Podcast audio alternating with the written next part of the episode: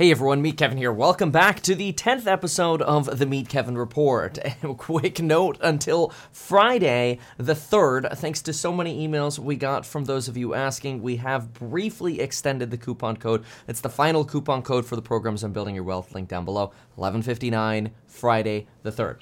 Let's talk today about the Fed, but we're also going to talk earnings and what's going on with China, Cathie Wood, and a lot of other information. But obviously today is a Fed day, and that is going to be the big catalyst that everybody is focused on today. And so some of the things that we're going to be paying attention to are going to be my thoughts on inflation, my thoughts on what the Fed might do today. And I think that'll be pretty critical, is trying to guess, okay, what do we think the Fed's going to pull off and how might we want to be positioned going into the Federal Reserve's FOMC meeting? They started their meeting yesterday. They end it today. They end up releasing a statement at 11 a.m. Pacific time. And after they release their statement at 11 a.m. Pacific, which I'll be covering live on the channel here, which we're expecting a 25 basis point hike from. After that, we're expecting some insight from them into what the ultimate course of rate hikes will be. And so we'll talk about that. But I think first, it's useful to look into what we've got going on leading into the meeting. And that's some of the economic data and some of the earnings that we've been paying attention to. Personally, I think paying attention to earnings is one of the most important things that you can do to really understand what's going on in the economy, because ultimately, you know, you could get numbers like the unemployment report and realize that it's lagging what's going on in the economy by many months.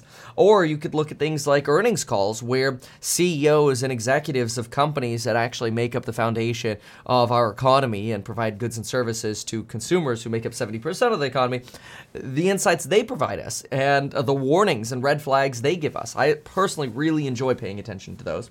And so that's what we'll spend some time doing to try to understand, okay, where's maybe the Fed going to go directionally today? Look, one of the first things we've got to realize is we know that earnings are coming down, right? For example, EA fell short of estimates, disappointing outlook, 6-week delay in their Star Wars Jedi Survivor game, delaying it back to April, which is Q2. And you've got a lot of competition in the game space. Hey, you know, there's also a lot of competition in the chip and hardware space. You look at Western Digital, for example, thankfully got a $900 million investment from the Apollo Global Management Group. And then you look at the advertising space, you got problems over there too. Look at, for example, Snap. They reported their first ever quarterly revenue decline. And not only did they report their first ever quarterly revenue decline, but that decline is expected to be between 2% and 10%. That is a massive cut. And so you're seeing revenue projections at companies plummet across the board, but it's not just the revenue projections, it's also what they're saying in their calls. That's very important to pay attention to. And so in this video, we'll be pulling up some of the earnings calls and going through, what do we think companies actually have to say about inflation, and how does that compare to what the Federal Reserve is up to and what the Federal Reserve believes? Quite useful, because then you could see, are they on the same page actually, or are there dislocations? But worth continuing on Snap for a moment to say, look, this is a company that got extremely bloated with a lot of staff for money-losing projects. And one of the most common things that happens at businesses is businesses ultimately think they can do everything, and they try to get their hands in 27 different cookie jars, and then they end up chasing projects that just are not profitable. And so finally, Snap is suggesting that they're working on cutting those revenue and money-losing projects. Analysts were expecting 1.48% growth at Snap, and the company, again, ending up projecting a 2 to 10% decline in growth, still getting hit by the Apple transparency tracking or tracking transparency updates, which is sort of the removal of a lot of the advertiser data that companies like Pinterest, Meta, and Snapchat end up using to provide analytics to their customers, so that way their customers can more accurately target individuals that they want to sell goods and services to. Now, one of the companies that I actually believe is solving the disaster of the Apple tracking transparency update is a company called Trade Desk, and they actually came up with the UID2 advertising sort of non-cookie, if you will. That's sort of the easiest way to describe it, and it's basically Instead of gathering user information and tracking the user around the internet, the most simple way to think about it is, hey, look, if certain users behave in a certain way, then they're probably in group A of people. If another 10% of customers behave in another way, well, they're probably part of group B. And if another 10% behave a different way yet again, then they're probably part of group C. Hey, advertisers, you might like to sell your women's clothing to group A, right? And so rather than individually identifying people, UID2 helps identify the behavior of people.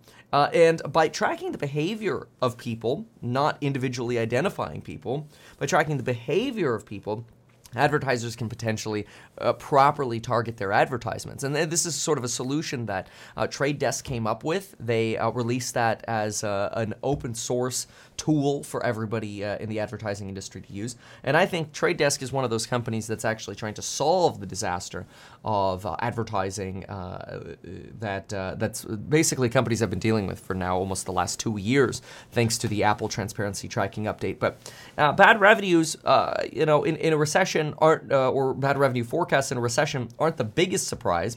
Although, I'll tell you this, 69% of S&P 500 companies, at least according to Earnings Insight as of a few days ago, 69% of companies that reported earnings actually reported positive earnings surprise. That is a positive EPS, earnings per share surprise.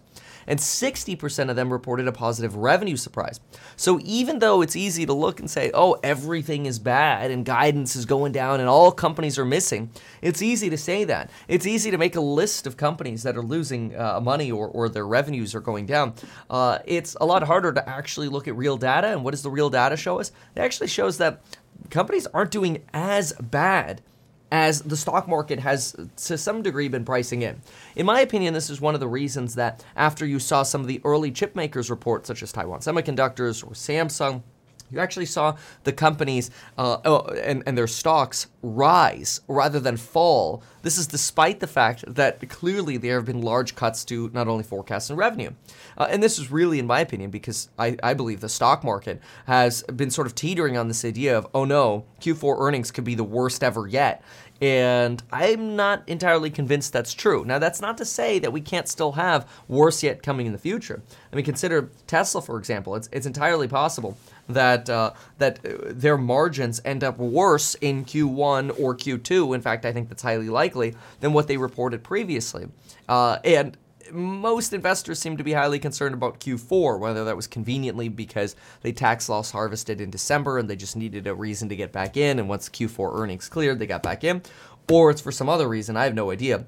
But the stock has recovered substantially from $100 to about $173 now, $175 in pre-market. That's, I mean, if you perfectly time the market, which nobody does, with especially not with your whole portfolio, you'd be up like 73%, 74%. It's remarkable.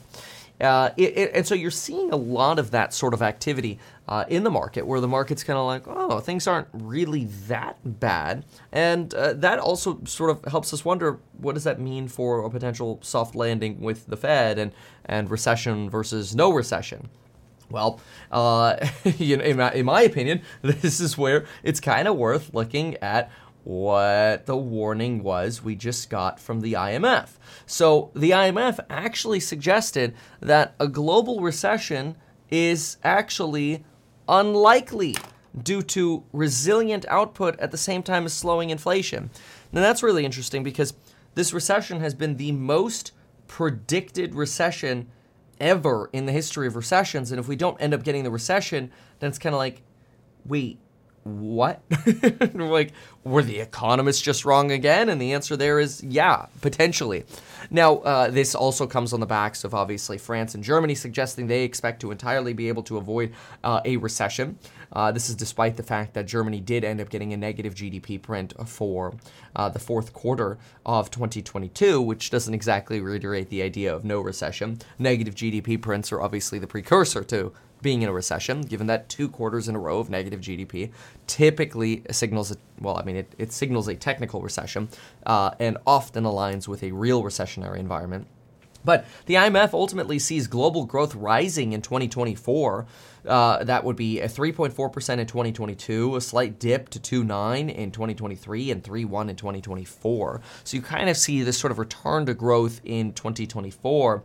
And ultimately, the big concern is, will inflation come down? And who's going to account for most of the growth, and is that growth going to be inflationary? Well, the IMF tells us that it's China and India that are likely to be the major engines of growth next year, potentially together accounting for as much as half of the world's global growth in 2023, and potentially also going forward. So China clearly something very important we want to pay attention to, especially India as well. Both really enjoying cheap Russian oil to help fuel some of their growth. No surprise, because somebody's going to buy the cheap Russian oil. Anyway, when it comes to China, it's worth making a quick note that China is responsible for 97% of global solar wafer manufacturing. So when it comes to solar manufacturing capacity, wafers, they're at about 97%. And for the actual polysilicon, which goes into the panels, they're responsible for roughly 80%. And solar cells, they're responsible for roughly 85%. Solar modules, they're responsible for roughly 75%. Whereas they only represent about 40% of actual solar demand. So basically, 80% of the entire global supply chain for solar comes from China. So you really want to pay attention to China. And the trade tensions that we have between China, I think, ultimately makes things a lot more expensive for end consumers, whether that's individual homeowners buying solar, companies buying solar, people trying to trade with China, whatever. Obviously, we've got a government that's very opposed to China, essentially free trade with China, and the fear there is supposedly national security based, although we don't know what lobbyists are pushing the agenda that, oh, absolutely, there'll be an invasion with China of Taiwan, and ultimately we'll be going into some form of World War III unless we have really tight trade sanctions against China and we prevent them from being able to advance their economy. Who knows? I have no idea, but it does seem somewhat ridiculous that here we are in 2023 when we know sanctions, or I should say, in the case of China, trade restrictions, such as tariffs, which are basically taxes on trade, ultimately just end up creating deadweight losses for the economy and end up hurting the end users like consumers by artificially making things more expensive and restricting the proper flow of goods and services. So I think from sort of a free market point of view, a lot of the restrictions are a little wild. But then again, you know, hey, if it's a matter of national security, restrictions are okay. Anyway, so look, a lot of negativity around earnings that we're seeing. It's not even just, the potential negativity that we might end up seeing coming up here with Apple, Amazon, Facebook. A lot of folks sort of holding onto their edge of the seat, their seats to see what'll happen there. But even the earnings calls that we've been getting and earnings reports that we've been getting, a lot of companies are expressing concern about economic outlook. Even Pulte Homes, which is a home builder in America, is refusing to provide any kind of guidance for 2023 other than the first quarter, because they're realizing they have no idea how long interest rates are going to stay high. And the reality is nobody knows. And I think that's why all of us ultimately like to pay attention to the Fed. And so the Fed is a useful thing to talk about, especially in the context of Michael Burry, given that Michael Burry is now telling us you should sell. That's right. Good old Michael Burry again coming out and suggesting sell on Twitter. And this has, every time Michael Burry says this kind of stuff, he tends to temporarily at least break the internet, and everybody talks about Michael Burry, which in fairness, it's worth looking into what his perspective is, because it's pretty dang contrarian to what the rest of the market believes. And if we can kind of evaluate Michael Burry's sell warning next to what the Federal Reserve might do, hey, maybe we could try to understand where Michael Burry is coming from. So Michael Burry tweeted sell yesterday evening. That's all he tweeted, just the word sell period. Now, what reminds me about sell period is that's what I tweeted in January of 2022, and I got the most backlash I've ever seen in my life from people. And I'm like, well, things have changed, and when things change, it's important to change your mind. As unpopular as that might be, it's important for people to wake up and realize the world evolves. And when the world evolves, you've got to change with it. Otherwise, you just end up dying an old fuddy-duddy who refuses to change with the world. So Michael Burry tweets sell. And when we put together what he's previously said, we kind of get an idea as to why Michael Burry would suggest it's important that now you sell. So Michael Burry has previously suggested that it is very likely indeed that inflation is going to come down rapidly in 2023. This is a pretty typically accepted scenario right now. It wasn't last year. Last year, folks were saying, "Oh, that's it. The dollar is going to lose all of its purchasing power. Inflation is going to run rampant, and the entire economic system is going to collapse because inflation will be uncontrollable unless we get Paul Volcker." Well, sure enough, so far inflation is indeed proving to be transitory. That yes, when you print oodles and oodles of money, the tune of $4 trillion of money. Yes, 4 to 6 actually, $4 to $6 trillion of money. What ends up happening? Yeah, you end up creating inflation. To some extent, that's a good thing because it actually signals that we're still capable of creating inflation. I know that seems wild, but when you have a company or a country like in the, Japan in the 1990s, and you print money for 20 years and you can't get inflation up, it's kind of a sign that you probably have larger structural issues in your country that restrain growth, and that's bad. Whether that's an aging population, a retiring population, a population that isn't innovating anymore, leading to more spending on goods and services, whatever it is, the last thing you want is a country that can't create any inflation. That is actually really bad because then you end up having negative growth after negative growth. You encourage people to save their money and not spend it because why spend or invest if ultimately you can't create growth anyway? Think about that for a moment. Why hire an advertiser to help you advertise your company's goods and services if you're not going to be able to grow anyway? So everyone turns inward, and what happens is you lower the standard of living for everyone. So to some degree, a country being able to still generate inflation, which fortunately for the sake of Japan, Japan's actually finally starting to see some degree of inflation again. The last thing you want is, again, being in a deflationary environment where it's impossible to create any kind of inflation. You want some inflation. You just don't want hyperinflation. So now we're in a position where after all of the money printing, good, yes, our economy is still interested in growing, which is good. And so what we end up having now is what? Well, we've got the idea in the market that, yes, inflation is finally proving to be transitory again. We've gotten over the hump of money printing and the supply chain crises and war that led to this sort of inflation, at least the initial impacts of war, given that the war is still going on in Ukraine. And now we expect inflation to rapidly fall. This is very much in line with Michael Burry and his sort of commentary. Michael Burry and his commentary is, hey, you know what? Inflation is going to come down. So we can all agree that inflation is likely to come down. This obviously creates a risk because if even the bears say that inflation is going to come down and the bulls are like, yes, inflation is going to come down, now we have to be really blind or we have to be really unblinded to the idea that, well, what if it doesn't come down as rapidly as we think, right?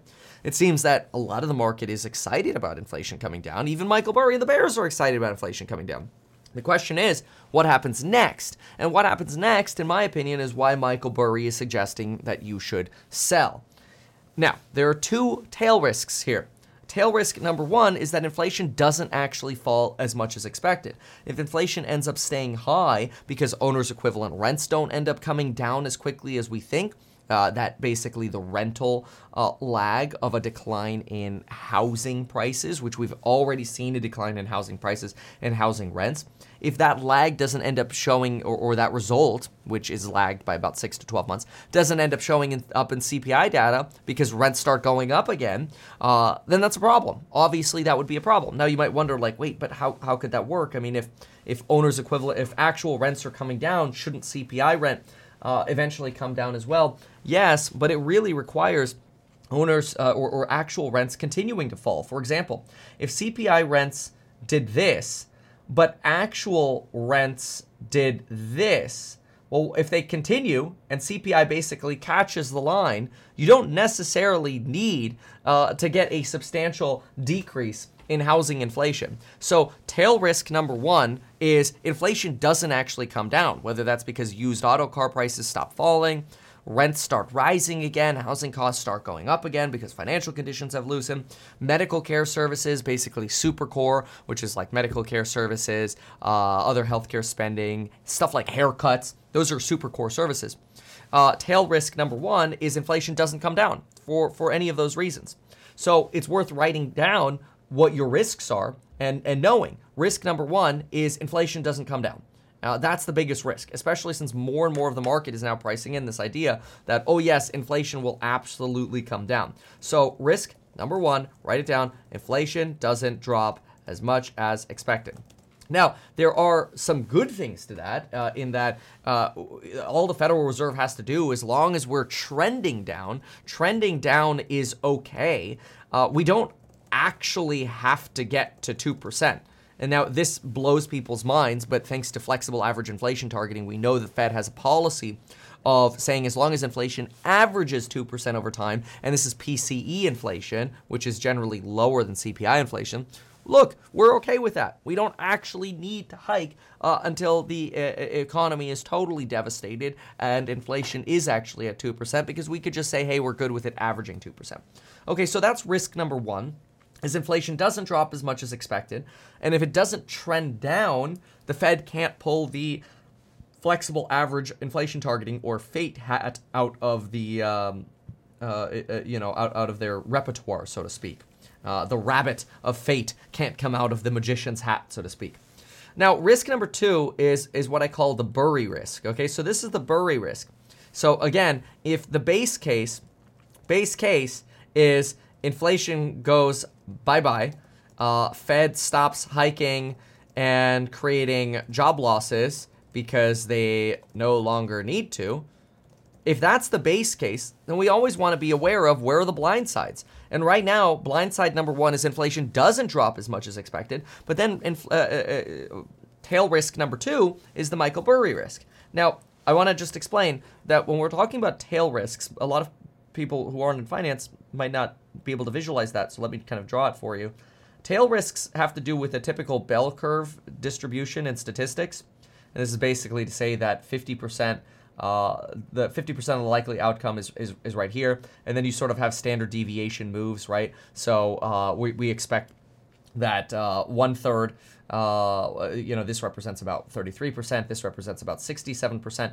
And then you have these tail risks over here that are kind of low likelihoods to happen. So this would actually be like, less than 5% chance over here, a less than 5% chance over here on the right side, right? These are your tail risks. So your tails are the left tail and then the right tail. Tail risks. One of the tail risks I believe that we have is the Burry risk. And so if the base case is inflation goes bye-bye, Fed stops hiking and creating job losses, the other risk is the Burry risk, which ultimately is, yes, inflation does end up going down. And as inflation plummets, what happens? The Federal Reserve ends up saying, hey, you know what? We can cut rates just like the market expected. Remember, today, the Federal Reserve is expected to hike rates by 25 basis points. That's not a big deal. The market's already priced it in. The Federal Reserve, historically, in this particular hiking cycle, has matched exactly what the market has expected almost every single time. Now, whether it's the chicken or the egg that comes first doesn't really matter because all it takes is a text message from Jerome Powell and blasting it over, to a text message to Nick T, who then blasts over the internet to really set expectations. That's all it really takes, right? That's literally all it takes. Again, it doesn't really matter with chicken or egg, whether the Fed follows the market or the Fed creates the market and then follows it. 25 BP is what we're expecting for a hike today.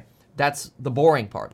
What everybody cares about is what the Fed does next and sort of projections for what the Fed does next. Burry thinks what the Fed does next is it actually ends up following the market and saying we're going to pause by potentially May, and then we'll end up actually cutting rates by the end of the year. Even though the Fed right now isn't talking about cutting rates by the end of the year, the market is starting to price in the idea that the Fed could cut rates by as much as 1% by the end of the year. And Burry's thesis is that, okay, fine, if inflation goes down, but then you all start cutting rates, then what you'll likely do is induce financial conditions to basically collapse. In other words, to become very, very loose, I should say. There are measures of financial tightness, financial conditions indices. The higher they are, the more tight financial conditions are, which would be higher interest rates, lower stock prices. That's an example of high or tight financial conditions. And when the chart falls or collapses, financial conditions are loosening. Usually people use the Goldman Sachs Financial Conditions Index to sort of chart that. But anyway, if financial conditions loosen and we start seeing rate cuts, the thesis is, oh, okay, well, everybody's going to go back to spending. Everybody's going to feel rich again. Everybody's going to go YOLO into stock options and meme stocks and profitless companies and start creating profitless business models again, like stupidness, like what we saw with Opendoor or Carvana, where, yeah, you end up buying a car through a vending machine. Yeah, because that makes a lot of sense. Or you try to flip homes and don't consider market risk, and you don't buy wedge deals. You don't even buy good deals. You just try to flip homes to try to make a commission on actually flipping the homes. Basically, Opendoor trying to systematize being a real estate agent. It's nutty. Nobody's ever been able to succeed at it. And so this is how these profitless, money-losing companies end up growing. And really what they are is walking zombies. They're zombies that need to die. They're companies that need to go bankrupt. Because they shouldn't exist. They use capital that should actually be deployed for business models that actually work and create a real net benefit to society. And so recessions are actually a healthy thing because they end up killing off bad businesses. But not only do they kill off bad businesses, they end up getting people fired who potentially are an excess of product at the business they work within. Now, that doesn't mean they suck, but it could mean they suck. You know, some people, they float around in a business because management doesn't want to fire them because it'd be unpopular to fire them, or maybe a change workplace culture or whatever, even if they suck at their job. But in a recession, businesses can just sort of mask that under mass layoffs, and a lot of people end up getting laid off. Some of them were probably really good workers. Some of them probably sucked at their jobs and needed to be laid off. It's that sort of weeding that needs to happen in order for businesses to actually succeed and society to succeed. And so businesses that suck and employees that suck should go away. That's very, very typical. So the problem is, the Burry thesis is that because the Fed is likely to cut again, you could end up seeing all of these companies that were supposed to go bankrupt end up staying around. And if those companies that were supposed to go bankrupt stay around, and we go back to the speculation that we used to have, and essentially people start spending money like they're stupid again, and there's no real pain in the recession because we don't end up having a recession potentially, then what happens? We just end up with a second wave of inflation. That is Michael Burry's essential thesis, is we're going to have a second wave of inflation. And the problem with that is if you look at history, which obviously the most dangerous words investing are this time is different. If we look back at history, what do we find? Well, we find in the 1970s, the Federal Reserve was very start-stop-ish about what they were doing with interest rates. And that created massive problems because it led people's inflation expectations to plummet. To skyrocket. I want to clarify that. It led people's inflation expectations to skyrocket, not plummet. Their trust in the Fed plummeted. And as people's trust in the Fed to control inflation plummeted, their expectations for inflation skyrocketed, which ended up leading to inflation that ran as high as 20%, 18-ish%, but the Fed had to hike rates to 20%. See, the Fed uses something known as the Taylor Rule. When the Taylor Rule is just basically a formula for suggesting how high should interest rates be. And part of the formula is inflation. Now, the Taylor Rule falls apart when you have negative inflation, when you're in a deflationary environment or a low inflation environment. The Taylor Rule has kind of been failing. It hasn't been that good. But now that we have high inflation, a lot of people are talking about bringing the Taylor Rule back into prominence. And the Taylor Rule has a bias for always keeping the Federal Reserve rate above the rate of inflation. That creates a negative real yield environment. Right now, we're not even there yet. And Jerome Powell himself told us that by the time the Fed stops hiking rates, rates will end up being sufficiently restrictive, which basically implies that the Fed still has to tighten, that it's too early for any kind of pause, given that the rate of inflation is in the 6% region, and the federal funds rate is only at 4.25%. So again, expecting more pain from the Federal Reserve is what you should expect. But again, Michael Burry says, hey, if people start thinking that inflation is falling quickly, then we're just going to get back to a speculative spend environment. That'll induce inflation. The Fed will lose any potential credibility that it even remotely had left. And in such an event, we'll end up with substantially worse inflation than we had the first time, much like in the 70s. You had inflation throughout the mid-70s, but you didn't actually have the crushing inflation and then the crushing blow of 20% interest rates until 1980 and 81 and 82 when we had a crash in the early 80s because we ended up having to get Paul Volckered. Basically, somebody had to put the big boy pants on. Maybe Jerome Powell ends up getting fired. Someone else takes his place, puts on the big boy pants and says, the Fed will exert its dominance again, and they actually destroy the market and throw us into a deep, dark depression this time and not a recession. So that's sort of the Michael Burry thesis. Now, Michael Burry has been sort of labeled as somebody who's often more bearish than he is optimistic. And that's okay. There are optimists in the world and there are pessimists in the world. Doesn't mean you can't go have a beer with the person. It just means they have a different outlook on the economy than you do. And that's okay. But that's essentially Michael Burry's warning, is it doesn't really matter what the Federal Reserve does now. The path the Fed is likely going on is one that will end up leading the Fed to make a massive policy mistake. And so the way to potentially protect yourself in such an environment is you have to ask yourself, okay, what would happen if Michael Burry ended up being right? Well, how much debt are you in? What does your income look like? Are you potentially in a situation where you've run out of money and you're starting to see the bear market rally up and you're thinking, okay, this is it. I'm going to go all into the market and you're even going to go into margin. And then all of a sudden we do end up in 6 months getting more of a Michael Burry style scenario playing out. And when that gets priced in, because the stock market likes to try to pre-price things in, well, then you're really screwed. That's sort of the Michael Burry thesis. And that's why he's warning and providing this idea of sell. Now, interestingly, he is doing so on the eve of the Federal Reserve meeting. And that is also leading a lot of people to wonder, okay, why is he so bearish? Is it because he believes that in order to prevent the Michael Burry scenario, the Federal Reserve has to be really aggressive today? That's possible. And so my thesis on what the Federal Reserve does today is I believe they end up walking a tightrope of not trying to sound dovish, not trying to sound bearish. I think if I were sitting in the Federal Reserve Board today, I would be looking at Jerome Powell, and I was, let's say, one of the board members, and we were having a meeting together. Or maybe I'm Jerome Powell, right? And we'd probably be like, all right, guys, look. We know the data's coming in good, all right? We just had ADP numbers that missed. We had the ECI that missed yesterday. We've got nothing indicating a wage price spiral. We've even got Chipotle saying it's becoming easier to hire people now because there's not that much competition anymore for workers and more people are looking for work, which is great. More labor force participation, like everything's going exactly the way we want it. Guys, we're winning. We can't F this one up. Jerome, you gotta go out there. And you gotta hold the straight face and pretend like we just need more of this data.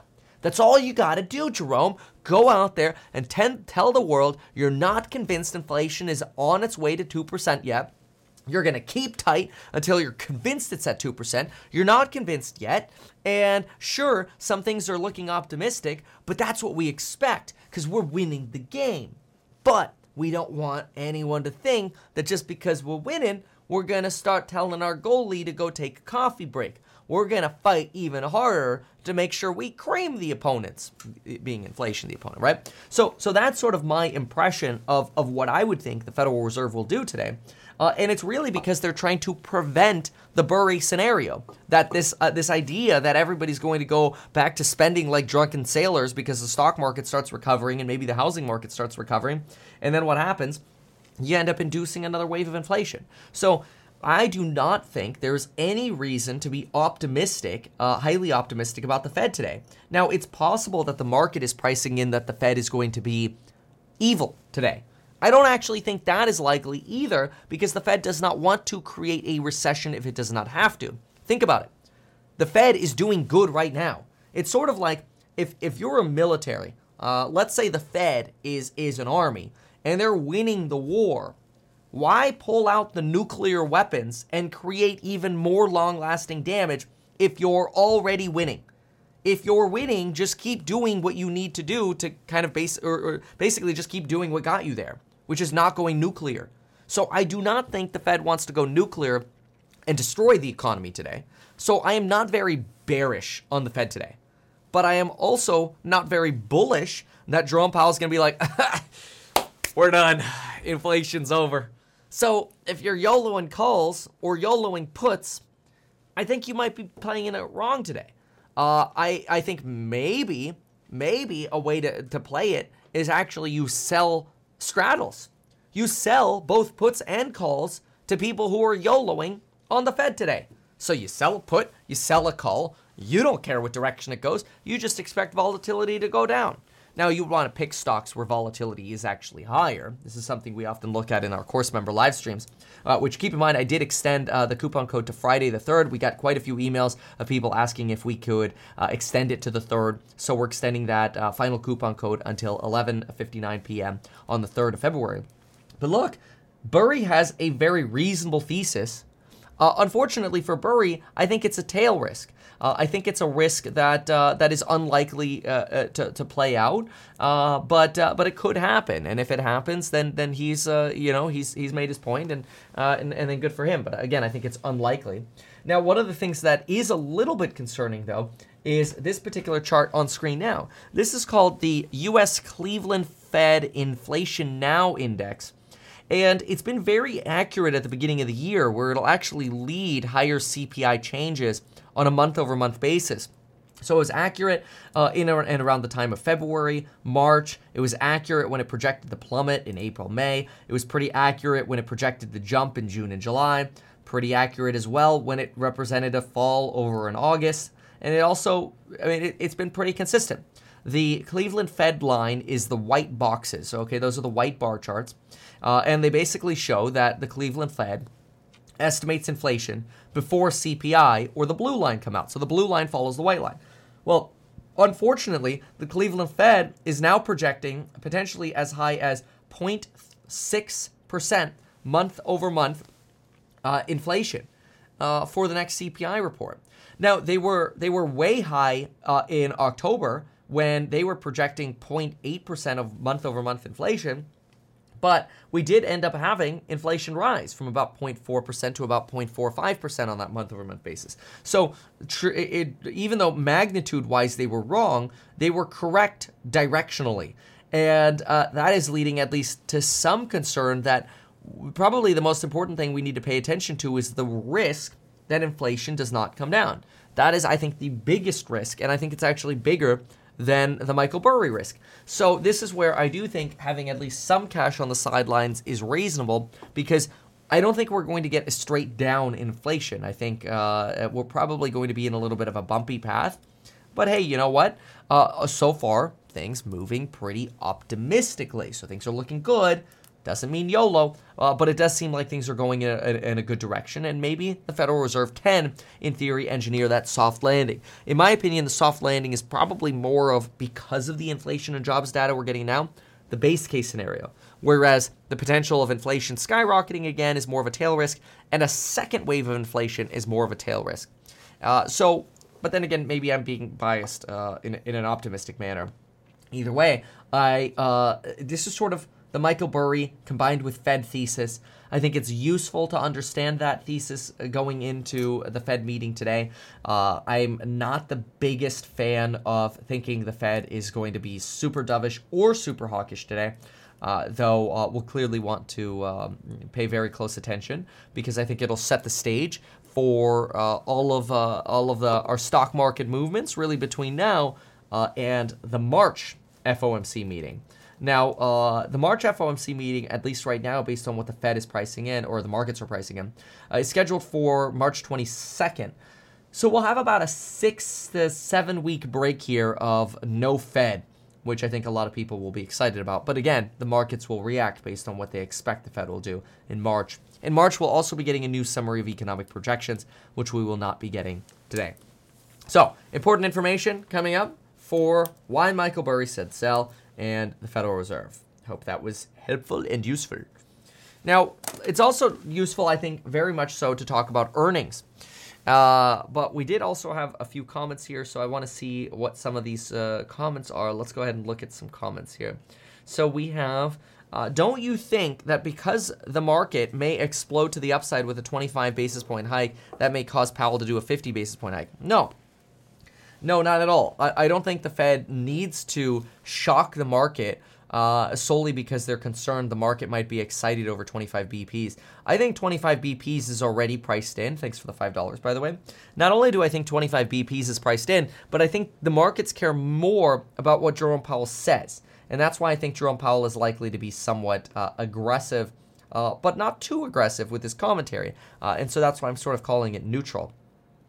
Okay. This comment always drives me nuts because it fundamentally misunderstands what inflation is doing. But then again, fundamentally misunderstanding inflation is very common. Here's a comment that says, how is inflation transitory when we're still at 6%, which is very high?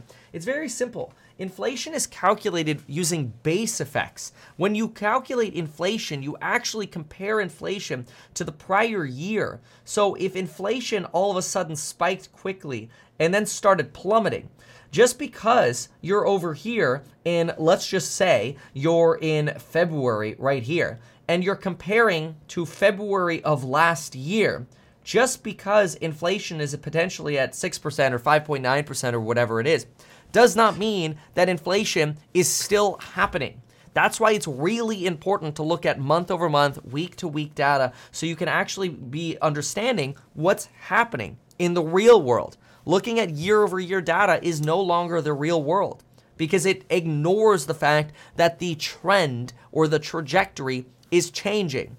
I believe it is highly inappropriate to suggest that, oh, inflation absolutely can't be transitory because headline inflation is still high. Headline inflation has literally nothing to do with what is happening in the economy today. The headline number literally does not matter. What matters is what's happening today. And what's happening today is inflation is starting to go away. There is not a single earnings call that's implying that inflation is actually expected to stay past the second half of this year. That's not to say that inflation can't rear its head again. It's not to say that inflation won't rear its head again. But look, for example, at Caterpillar. Caterpillar reports that they've had the highest level of parts available in the history of the company, that basically they are so ready to fulfill the needs of any company's demands, and they're ready to provide more shipments and more products. Shows you that companies are on standby to do more, that supply chains have gotten so strong again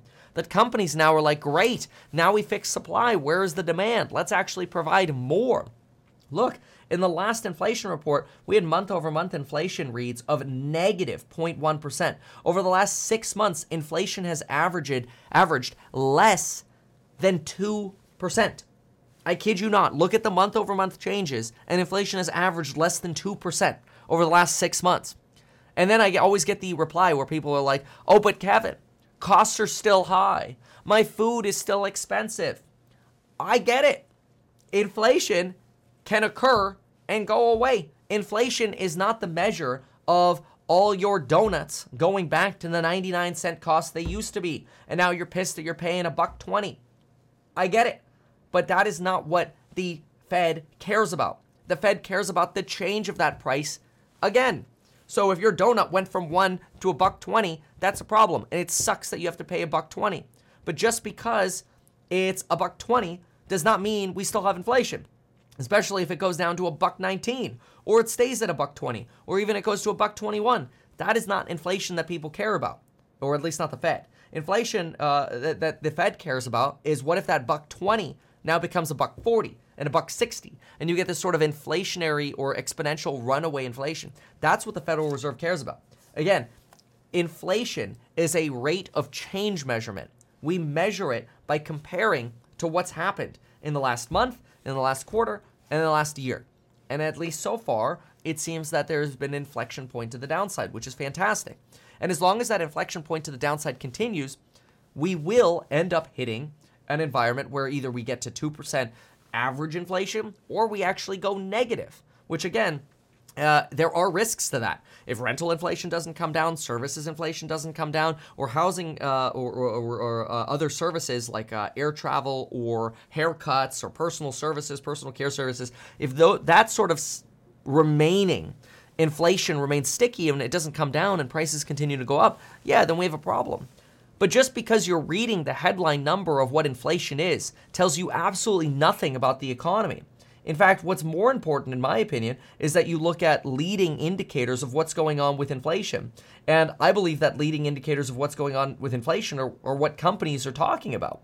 And that could be Procter & Gamble talking about finally seeing lower prices probably by, will certainly start showing up in their earnings by the second half of the year. Johnson & Johnson saying, yeah, prices certainly went up, but they're expected to moderate by the second half of the year.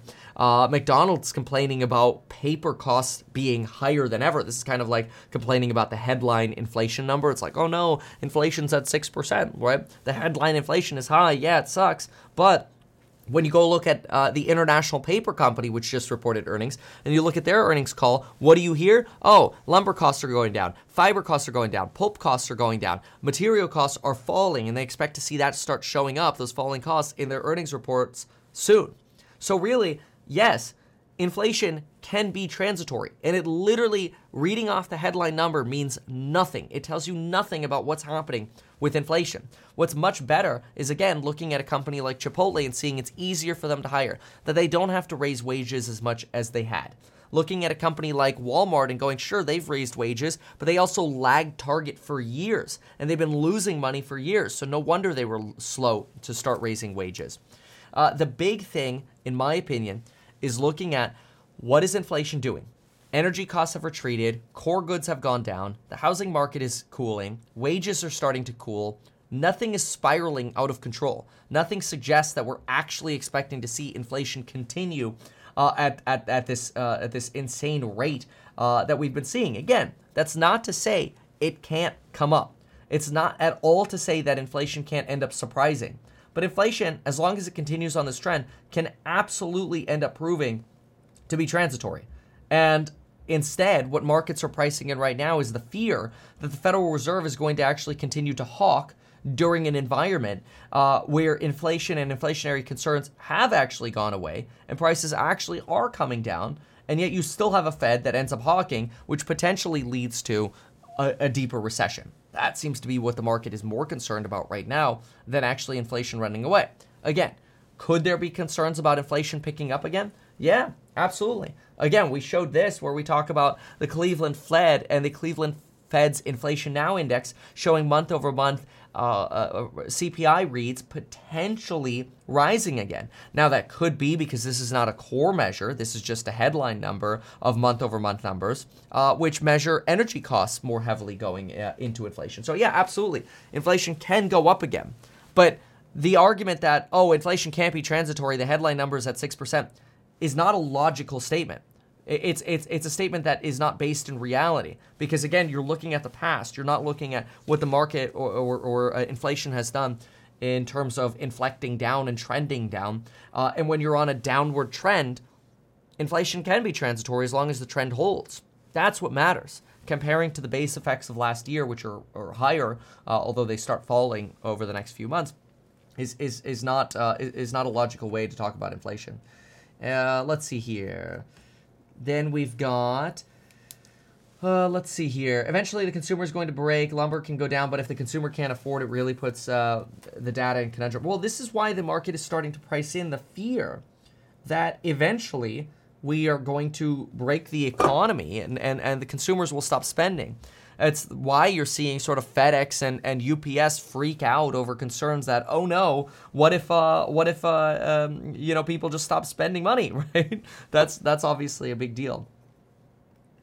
If people stop spending money, then yeah, you end up going into recessionary environments. And that's scary because then obviously you end up in a situation where you have substantially lower earnings at companies and the stock market has to price that in because multiples look high. So multiples compress. You're paying less for growth because there is less growth.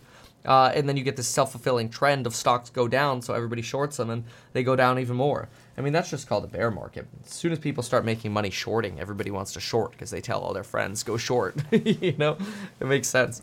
So let's talk briefly about the ADP numbers. ADP. Okay, so this morning we got the ADP jobs report. Now, what's fascinating is we were expecting a survey of 180,000 jobs. The prior release was 235,000. The 235 from the last report in the ADP report was actually revised up to 253. Now, what's remarkable about that is you had a revision up, which implies, oh no, that's bad, right? More hiring implies stronger economy, which means more Fed tightening. But what you've actually had is a massive miss on today's read. We were expecting 180,000 jobs. What did we end up getting? We ended up getting 106,000 jobs. 106,000 versus 180,000. It's a pretty big miss in the ADP employment report. We'll actually go look at the individual report right here. So this is the ADP report. 106,000 jobs of the U.S. private jobs report estimate. Now, keep in mind, the ADP report is put together by a private company. And what I think is great about the ADP report is it kind of serves as a little bit of a checking tool on what the Bureau of Labor Statistics does. Because the Bureau of Labor Statistics counts jobs in a very weird way. They use two different surveys, the establishment survey and the household survey. The establishment survey really double counts people who work multiple jobs. And there's still a gap of about 2 million jobs created between the two surveys. And a lot of folks, including the Philadelphia Federal Reserve, Goldman Sachs, and the ADP report, suggest that the Bureau of Labor Statistics is saying the jobs market is a lot hotter than it actually truly is. And that would induce the Federal Reserve to tighten more than they actually should. But they're making a big mistake in doing so. So the ADP report, I think, is a really nice tool for essentially fact-checking the Federal Reserve. And I enjoy looking at, well, not just the Federal Reserve, but also mostly the Bureau of Labor Statistics. And I enjoy looking at it, although it can be quite different from the sort of establishment employment report, which the next employment report will come out on February 3rd. That is Friday morning. February 3rd is what we've extended the final coupon code to for the programs on building your wealth. Link down below. 11:59 p.m. on the 3rd will be the official final expiration. And again, that was inspired by people emailing saying, hey, I'm waiting for some trades to settle or whatever. They're waiting for it to close a home. And they're like, can we extend it just for a few days? And so we've extended that on to everyone. But anyway, private sector employment here increased by 106,000 jobs in January. Annual pay was up 7.3%. Again, this reflects a year-over-year comparison. And see, look at this. This is why I'm telling you the inflection point is what matters. I didn't even know what this report said yet, but look at what it says. Pay growth was flat in January. Pay growth for job stayers held at 7.3% for a second month, and most industries were little changed. An outlier was the information sector, where pay growth actually decelerated from 7% to 6.6%. In other words, your month-over-month changes were flat. We're just still comparing to where pay was lower a year ago, and we're not actually seeing an acceleration in pay growth. So yet another measure and yet another tool telling us that we're not actually seeing a wage price spiral where wages are running away. If anything, they're flat. In sort of a more month-over-month comparison, pay growth is flat. And in some cases, like IT, you're actually seeing pay growth fall. Now, we could sit here and, you know, stick our fingers in our ears and close our eyes and go, nah, 7.3%, it's still high. It's not how markets work. And it's fine if you want to stick your head in the sand and be of the mindset that, well, the number's high, therefore we're screwed, fine. But I think you're ignoring reality, and the reality is that ultimately, as prices stabilize, yes, for a period of time, they are going to look like they are still elevated. That is totally normal. It is totally normal. In fact, let me give you a very simple example, because I don't think I've been clear enough. So I'll provide a very simple example, and I can't get there. There we go. Yeah, that's the one. Okay. So a very simple example is let's just draw this out for everyone, since I think it gets it's just I haven't made it simple enough. So these are the months, okay? 1, 2, 3, 4, 5, 6, 7, 8, 9, 10. Okay, let's say there are 10 months. Well, you know, I don't want to do that. I want to actually do the full year, because otherwise it'll just confuse people, and we don't want to confuse people. So we're writing on a piece of paper from left to right, 1 through 12. That's all we're doing, okay? And let's say that Meet Kevin, instead of raising prices for his courses every 3 weeks, only did so once a year, okay? And so let's say that the year is 2020, okay? It's 2020, let's say. So red is going to be the 2020 line. And Kevin, let's say, keeps his prices flat for his courses until September. And in September, Kevin raises the prices for his courses about 10%. All right, so assume this line is mostly flat right here. There we go. That's pretty flat. And Kevin raises the prices for his course instantly 10%. And now all of a sudden, it stays flat. Well, what would the data show you? Well, the data would show you that between September and October, there was a 10% hike in prices. But between October and November, what was the appreciation in the prices? Well, it was 0%. You had 0% inflation between October and November because prices stayed stable. So you had flat growth. Between November and December, what was the growth? 0. It was flat growth. The month over month data is flat, okay? Now we go into the next year, and this is where we start suffering from something that people don't understand called base effects, okay? So now we go into January of, let's call it 2023, right? Or sorry, 2021 in this example. So it's 2021, we draw a purple line, and all of a sudden now prices are up here, which is in line where prices were raised in September of the prior year. But now you compare January to January, and people are like, oh my gosh, prices are up 10%, 10% inflation. Oh my God, this is terrible. How could inflation possibly be transitory? And guess what? The same numbskulls are saying the same thing in February. Oh my gosh, prices are up 10%. This is insane. And they say the same thing in March, in April, in May, in June, in July, because all they're doing is comparing to the prior stupid year. And they're saying, oh my gosh, prices are higher 10%. And this is where the people who actually have an understanding of finance or math, and this is very simple, are like, dude, the price has changed one time.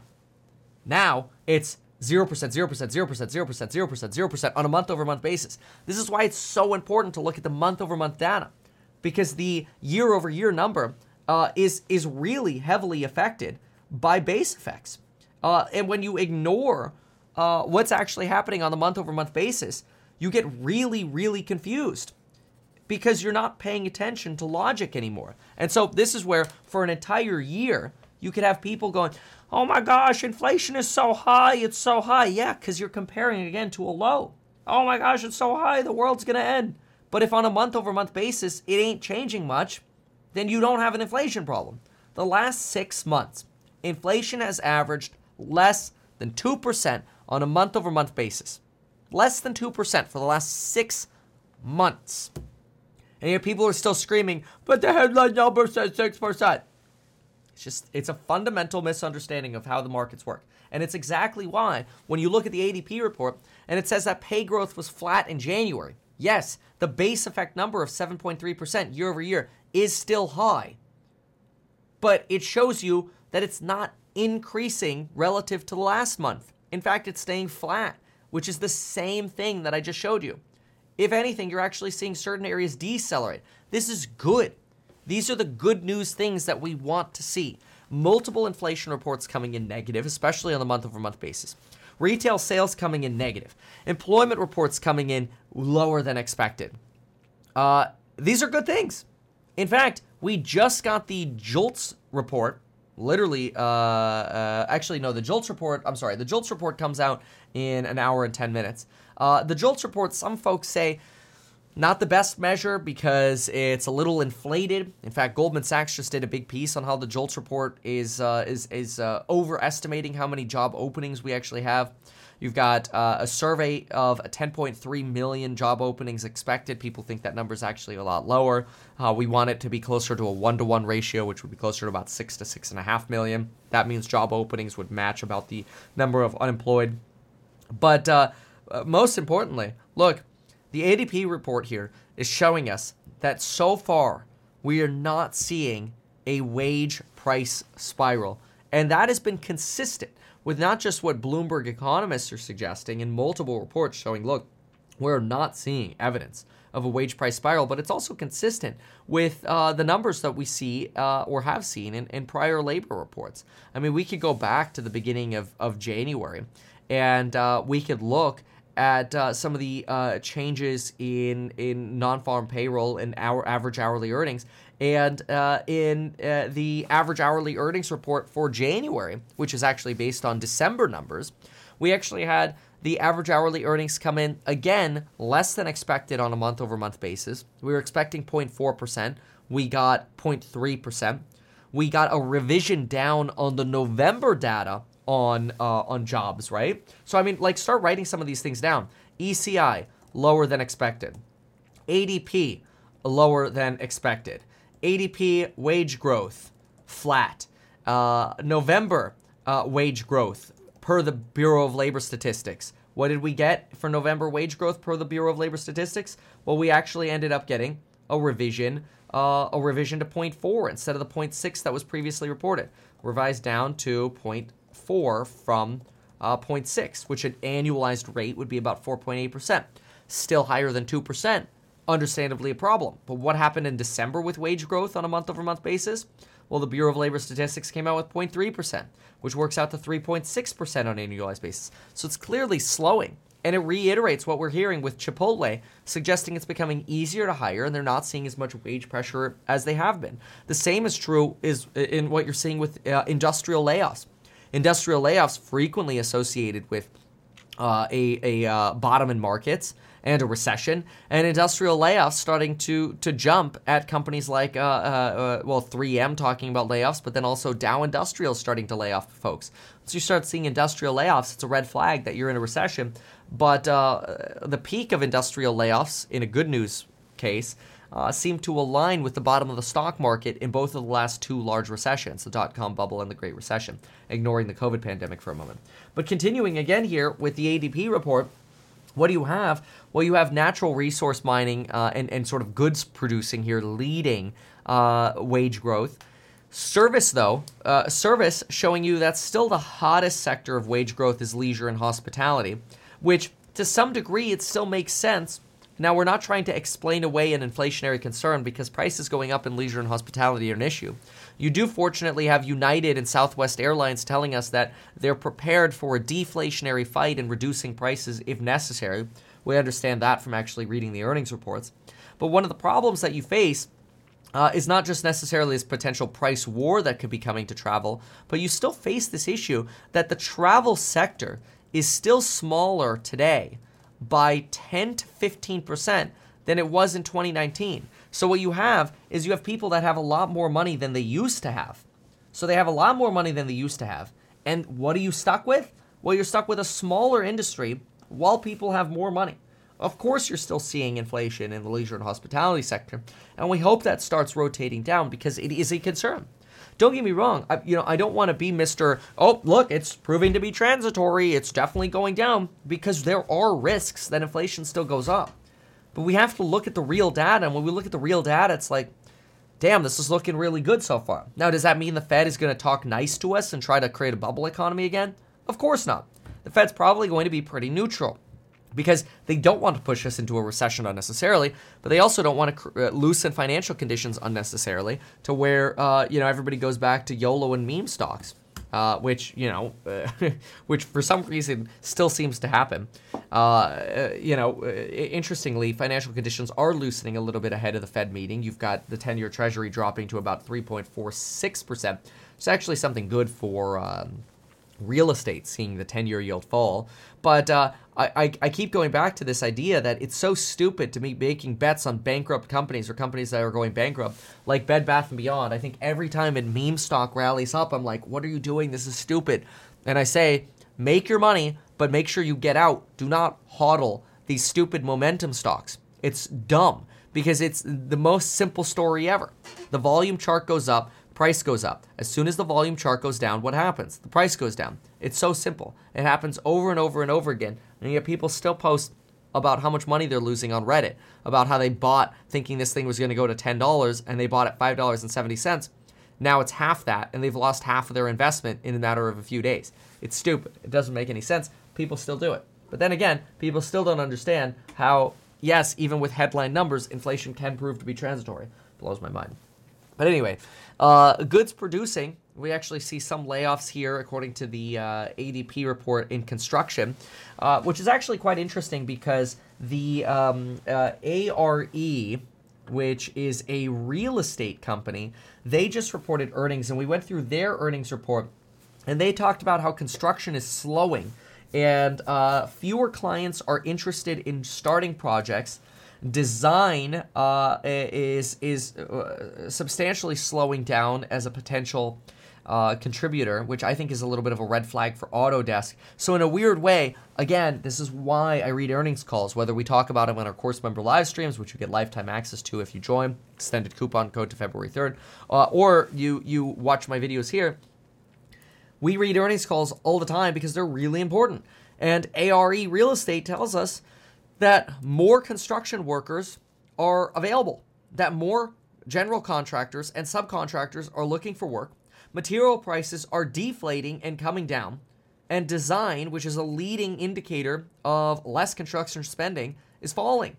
So you have yet another deflationary indicator from you would never think about it, but a REIT, a real estate investment trust, is telling you that you are seeing inflationary pressures decline.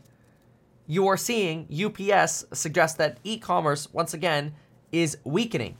And UPS is projecting a turbulent year and suggesting a year of resilience. And that's because they got way too many drivers and way too few goods to actually ship. Because fewer people, for whatever reason, whether they're going back to stores or they're people are spending less money, are falling. So fewer shipments at UPS means they've got potentially more loose supply chains, but they're so loose now that their earnings are actually going bad. Now, then you also have GM, which GM on one hand says that their products are priced properly and they don't need to reduce the prices for their vehicles. On one hand, they say they're not preparing for a price war, don't expect any kind of deflation or price cuts. Yet, on the other hand, they talk about how there is going to be a steady increase of incentives and discounting. In other words, they're not expecting a price war, but they're expecting a discounting war. They're talking through their ASS because they don't want people to wait for those discounts to come and potentially screw their dealer network by suggesting, yeah, we're going to be increasing discounts in the future. But let's be real, when you actually read the earnings call, you're like, these people are about to start discounting. That's pretty dang normal after all. That is what companies do when you go into a recession. So that's normal. You've got a lot of companies reporting these sort of deflationary aspects. Even Winnebago refuses to tell you how much they plan to cut prices, but they say they stand by and ready to cut prices if necessary, if the competition starts doing it or material prices start coming down more. That's the same exact thing that essentially GM is telling you. Sure, again, we're not preparing for a price war, but we are preparing to discount more. Is what you're getting from GM. Here's just an example, so I can show it to you on screen. Okay, so Paul Jacobson from GM says, "Look, yeah, okay, we're not contemplating big price increases this year. They're kind of like teasing, like, oh, we might raise prices. They're not going to." But then what they are saying is, we're not going to get into the specifics of what we're doing, but let's just say, nudge, nudge, wink, wink, we are assuming that there's going to be some steady increased normalization of incentives. That's where we said we're trying to plan conservatively. Oh, don't worry, demand is strong, but yeah, we're definitely planning for more discounts. Like, of course you are. Because that's what happens in recessions. Super normal. People cut prices in recessions. Anyway, GM's also talking about lower material costs. You are seeing the same thing at McDonald's, even, that we expect by the second half inflation to be lower in the United States, especially on things like paper goods, which again I talked about looking at the International Paper Company and their earnings report showing pulp, lumber prices all coming down, input costs for paper coming down. However, there is also the potential red flag that maybe you get spikes of inflation in Europe. I mean, consider the fact that you have Spain that has inflation that actually came in higher than expected, right? They were expecting 5% inflation, and inflation ended up coming at 5.8%. So there is the risk of inflation popping up again. But so far, it's not one that we're actually seeing. But we want to pay close attention to that in the United States. And again, I don't think the Fed would be right to at all loosen their anger towards getting inflation down, so to speak, and talking nice to us, because that would be silly. They shouldn't do that. So anyway. All right, let's look at some more here. Let's see here. Okie dokie dokie dokie dokie dokie. What else do we have? Okay, let me see, Max, what you're talking about. I only grabbed the last ADP report. So, last month and this month.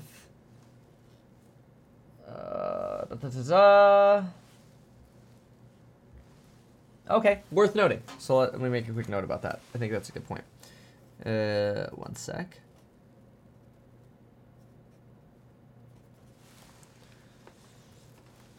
Now, one more thing that is worth noting is that, yeah, there can be red flags that come up. So in the last ADP report, which I just pulled up, we found that the pay for job changers was 15.2%. There is a slight concern in that we did have a slight increase here to 15.4% in January per the ADP report for job changers.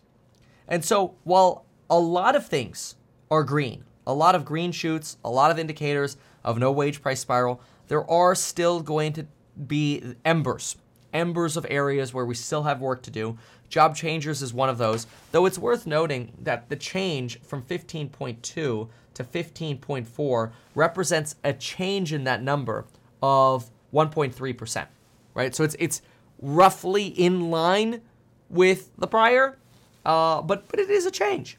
It's definitely a change. Compare that, though, to the deceleration from 6.6 to from 7. That deceleration up here represents a 5.4% change. So you do have some larger changes, and you've got a lot of good news, but you want to pay attention to the embers as well, because obviously the embers can continue to lead to an aggressive Fed. All right, let's keep going with some Q&A here. Okay.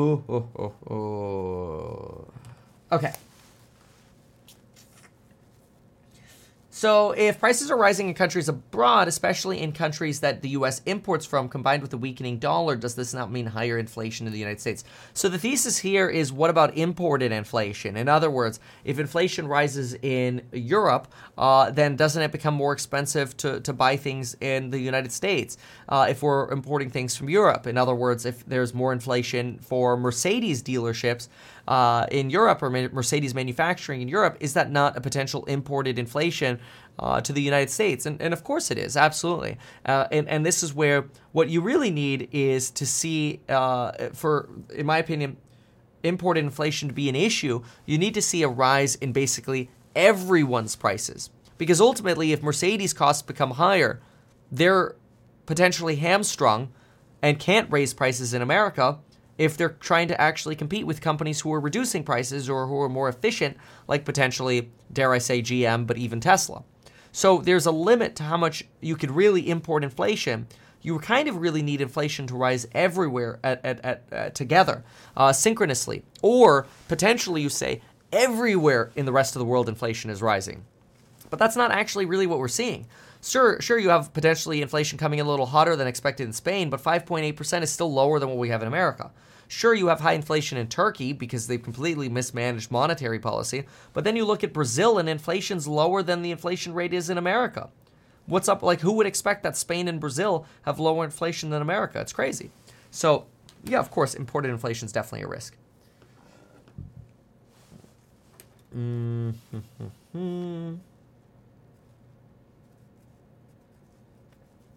All right, let's see here.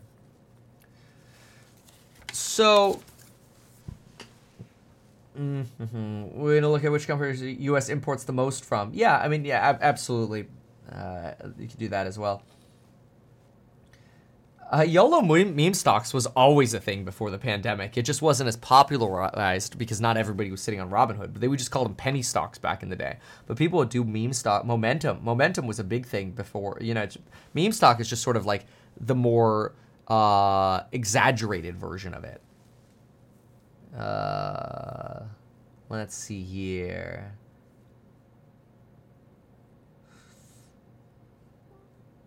All the tech bros have to go work at Chipotle now. That's funny. Let's see. Ugh, the camera's doing the little blurring thing here. Unfortunately, my paychecks are still getting eaten up, and we haven't dealt with winter yet. Yeah, I'm not like trying not to empathize with you having less purchasing power. Don't get me wrong. You have less purchasing power. I'm not here to tell you that you should feel richer because inflation is starting to inflect down. That's not what I'm saying. I'm not here to throw a pity party for your real purchasing power going down. Everyone's incomes are going down on a real level, and most business owners are making less money today. We could throw a pity party together in a different video about that. But when we're talking about inflation, inflation is starting to inflect down, and that's great. Now, does that mean every business owner should feel happy because now all of a sudden they should be making more money or their incomes should be worth more? No, of course not, because that's not actually what's happening. We still have to deal with those higher costs, but that's different from talking about monetary policy in the Federal Reserve. Let's see. Crypto Lifer, you desire to collab with me. Well, thank you for the $20. What do you want to... What do you want to collab on? You stuck, step bro? Are you planning on buying a Cybertruck when it comes out later this year? I actually don't think it'll be mass market available, quite frankly, until next year. I don't think so. Yeah, let's see here. Global economy is due for a recession. Coca-Cola does not deliver correctly. They miss my orders, and they send a new truck driver every week. They have problems. That sounds like a problem. Yeah, that's also annoying. Like when you have a lot of labor turnover, it's because people don't know what they're doing. Then, well, it makes sense. You have a bunch of new employees. Of course, they don't know what they're doing.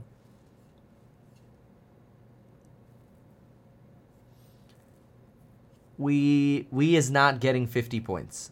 I would put like 99%. I would put 99% on that. No 50 basis point. I'd be surprised.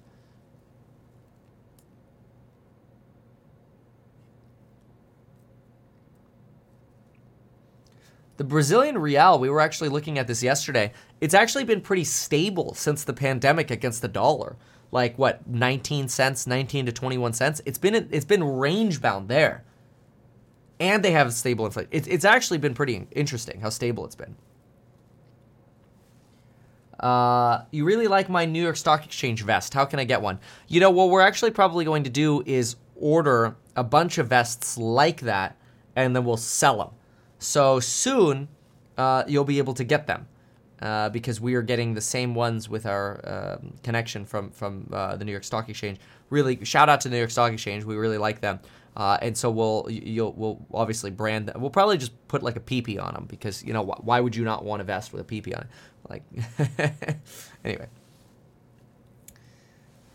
Let's see here. When do interest rates stop negatively impacting the economy? I mean, it takes a while. It takes a while for interest rates to flow through. You know, this could be 6 to 12 months. Chance of zero today? Probably also zero. So I think it's like 98%, 25 BP, 1% zero, 1% 50. When Brazil is doing better than America, we need to stop and think. You know, I wouldn't be surprised if we end up seeing our inflation fall below theirs very quickly. Yes, worked with seller financing before. Can you give me some cons or things to be careful of when I buy a property with seller financing? I mean, if you're buying with seller financing, I would never do seller financing as a seller. I think that's dumb. But sure, I mean, if you're going to buy a property with seller financing, make sure you lock your interest rate, and it's there's no prepayment penalty, in my opinion.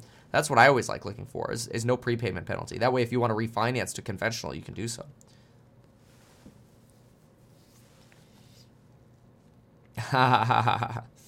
I work in investment banking. If you put too much marketing, they might not like that. It won't be too much. It'll be very, very little.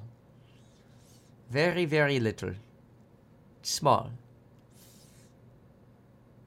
I've been seeing a lot less a day in the life of ex-employees on videos. Those are getting so much hate right now. It's hilarious. Like, people are going back to all the, like, day in the life at Google, day in the life at Twitter or whatever. People are like, how's your day in life now? Did you get laid off? You know, and it really kind of showed the insane excesses that you had. I mean, it almost felt like people weren't even working anymore. It just felt ridiculous. I think that broadly, it's become very difficult for people to actually honor working hard. And I think the thesis for many is, how can I get through the day? How can I skirt through the day and make it look like I worked, do maybe an hour or two of work, and get very little done? It's very kind of depressing how little people actually value work. And I think it's rewarding. To work hard and then see your work have an impact, you know. But not everybody has that mindset, and that's okay. And if anything, I get to say thank you to that because look, if other people worked as hard as I did, it would be harder for me to make money. So thank you to all the people who work less hard than me and don't employ all the strategies that I do because it makes it easier for me to make money. So I appreciate that.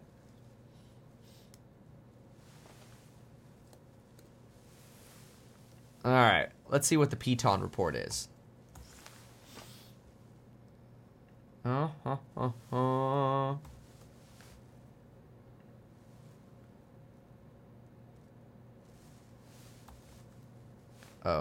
come on. Peloton. All right, here we go.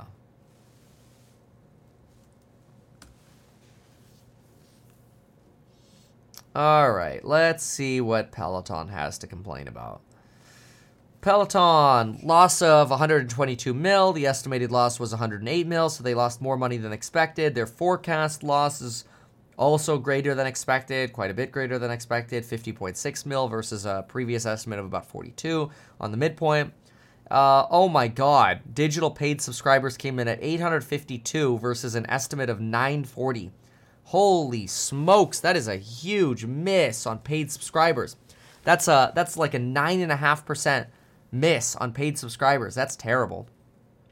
Q3 revenue, actually they expect to be slightly higher than expectations, but that's not helping with the EBIT. No longer plans to sell Precore. They had such good potential with Precore. I mean, they're morons for not taking advantage of that Precore better. And suggesting that they were even going to sell it. Connected fitness subscriptions up 4% at the midpoint. Duh, because people are trying to save more money because we're going into a recession. Macroeconomic uncertainty, although now they're not forecasting a spike in churn rate. It sounds to me like there's a spike in churn rate. I don't know. These numbers look terrible, but watch, the stock's probably going up. That's because the stock market is topsy-turvy. Yeah, it's actually up 5% in the pre-market. The numbers are absolutely terrible. That's funny. I mean, that's just the nature of these numbers here. But, yeah, I mean, compared to these consensus numbers here, everything was worse. But now they're bragging about their turnaround efforts. Whatever. That doesn't make much sense to me.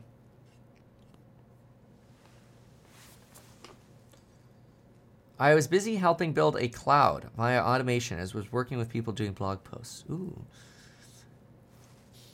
Lisa Su, AMD CEO. Okay, we'll listen to it, and then we'll go to the course member live. Generation EPYC Milan. We just launched our fourth generation EPYC with Genoa.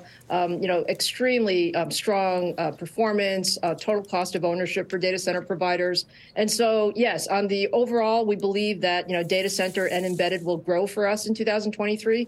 Now, there are some near-term adjustments in inventory for some of the largest cloud manufacturers, which, by the way, you should expect given just how strong 2022 was in terms of a demand environment. So, we do expect some near-term inventory adjustments over the first half of the year, but we've made progress in PCs. So I know that there's been a lot of questions about PCs. We do believe that the first quarter is the bottom for PCs, and we believe very much in our product portfolio and the strategy that that we put together. So, that's what we're seeing as we go forward. All right, let's go back to data center, which, again, you did say that a couple of cloud customers might have too much inventory. But I saw your data center revenues up 42% year over year to $1.7 billion. I know you don't like to talk about competitors, and you have always told me not to talk about competitors. Lisa, Intel declined 33% year over year. But that's a competitor, and you can just say other competitors haven't done as well. This is a monumental delta for you. And I think at least, I'm not asking you to take a bow, but just tell me just how are you able to take share like this in an atmosphere where a lot of companies aren't able to really leapfrog over other companies? I think, Jim, this is all about product execution. I mean, what we see with the largest data center providers, first of all, it's a fantastic, long-term market. This is our big bet that we've made over the last 5 years. And we've been just very clear that, we're going to consistently execute, and every generation is going to get better in terms of performance, capability. One of the big things right now, Jim, as you can imagine, is overall sustainability and the fact that we want to make sure that as we build these large data centers, that we do it in a way that's very sustainable and very energy efficient. And that's what we've been focused on. So I'm proud of our execution. And now there's a lot more to do. And, as we look forward to 2023, we have lots of products that are coming out. We announced a number of products earlier this year. And, I view this as, we just need to control the things that we do control, which is our own execution and really deep partnerships with, some of the largest cloud customers in the world. But of course, of the things you can't control, Lisa, you talked about a better second half of the year when it comes to cloud inventory. Are there things in the macro that need to go right to make that happen? Well, Carl, certainly we're always watching the macro environment, and there are lots of puts and takes as you look through what may happen as we go through the year. I think from what we see, though, what we see is there are more workloads, there are more capabilities that AMD will be able to address as we go forward in the data center and in the cloud, and so we view that as positive for us. And sure, we'll be affected a bit by the macro, like everyone else will. But we think that even in this environment, we see a strong path to continue to grow share and grow our partnerships, with our customers.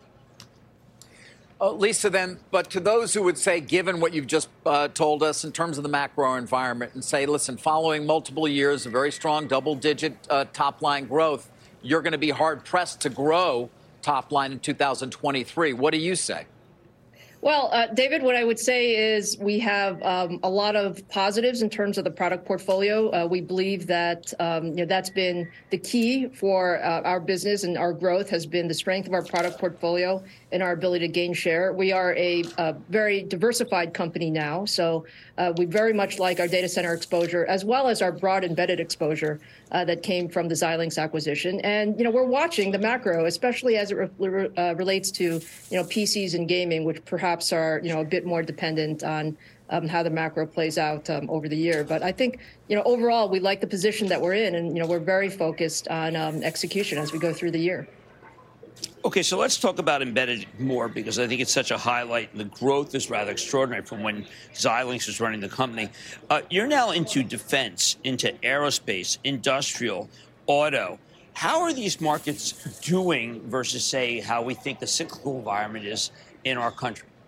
Well, I would tell you, Jim, that the overall embedded markets for us, as you mentioned, aerospace and defense, industrial, healthcare, automotive, communications, we have over 6,000 plus customers that we've brought in with the Xilinx acquisition. It's a very diversified portfolio. What we see is for each of these markets, they actually need more content. So they're using, more capability, more computing capability. And, we're leading the industry with our adaptive computing capability. So I really like what we have there.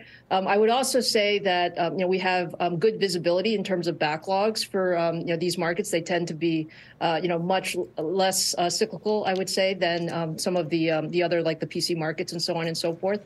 So we feel very good about the growth that we've seen there. We expect to grow as we go into the first quarter.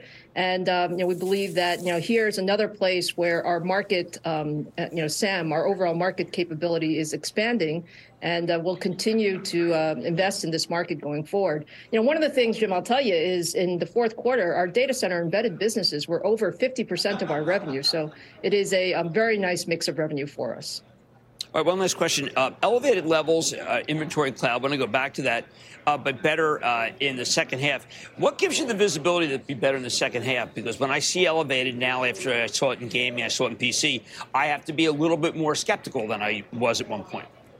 Well, the nice thing about this is, we really partner very deeply with our customers. And as you know, these cloud customers are planning, for their full year. And so, we've been very much working with them on what, their various patterns are. And the way to think about it is each one is different. But at the end of the day, we need more compute in the industry. And we see them moving more and more of their computing capabilities in their data centers to AMD. So I think we feel good about our positioning. And, again, there are many things that have to play out in terms of the macro, but in terms of our product positioning and where we are in terms of the design environment, we feel very good about our overall positioning. Well, Lisa, I want to thank you for coming on the show. That's kind of interesting. One of the reasons AMD beat as well as they did was because of cloud, and kind of interesting. We'll see. We'll see how cloud ends up holding up, especially as we get into a decade of probably AI here. There's a lot of talk about potentially Moore's Law being dead and, ultimately an unnecessary growth in the chip sector. But I don't think we're anywhere near that, especially since we have a lot of cloud computing technologies demanding ever more processing power on sort of a daily basis almost. I think as fiber optic internet connections spread throughout the world, the things that we can do with cloud compute, even cloud gaming, become remarkable and more powerful every day. And then even the move into quantum computing will be quite fascinating for the next 20 years. We'll probably see a lot more of quantum computing. I think IBM's working on releasing their first quantum computer later this year. Kind of remarkable. Anyway, very excited about the chips world. We will see you all in the next one. Thank you so much for being here. We did, again, extend the coupon code to Friday for those of you who have asked. Just go to metkevin.com/join, and that'll be it for a while. Thanks so much, and we'll see you in the next one. Goodbye.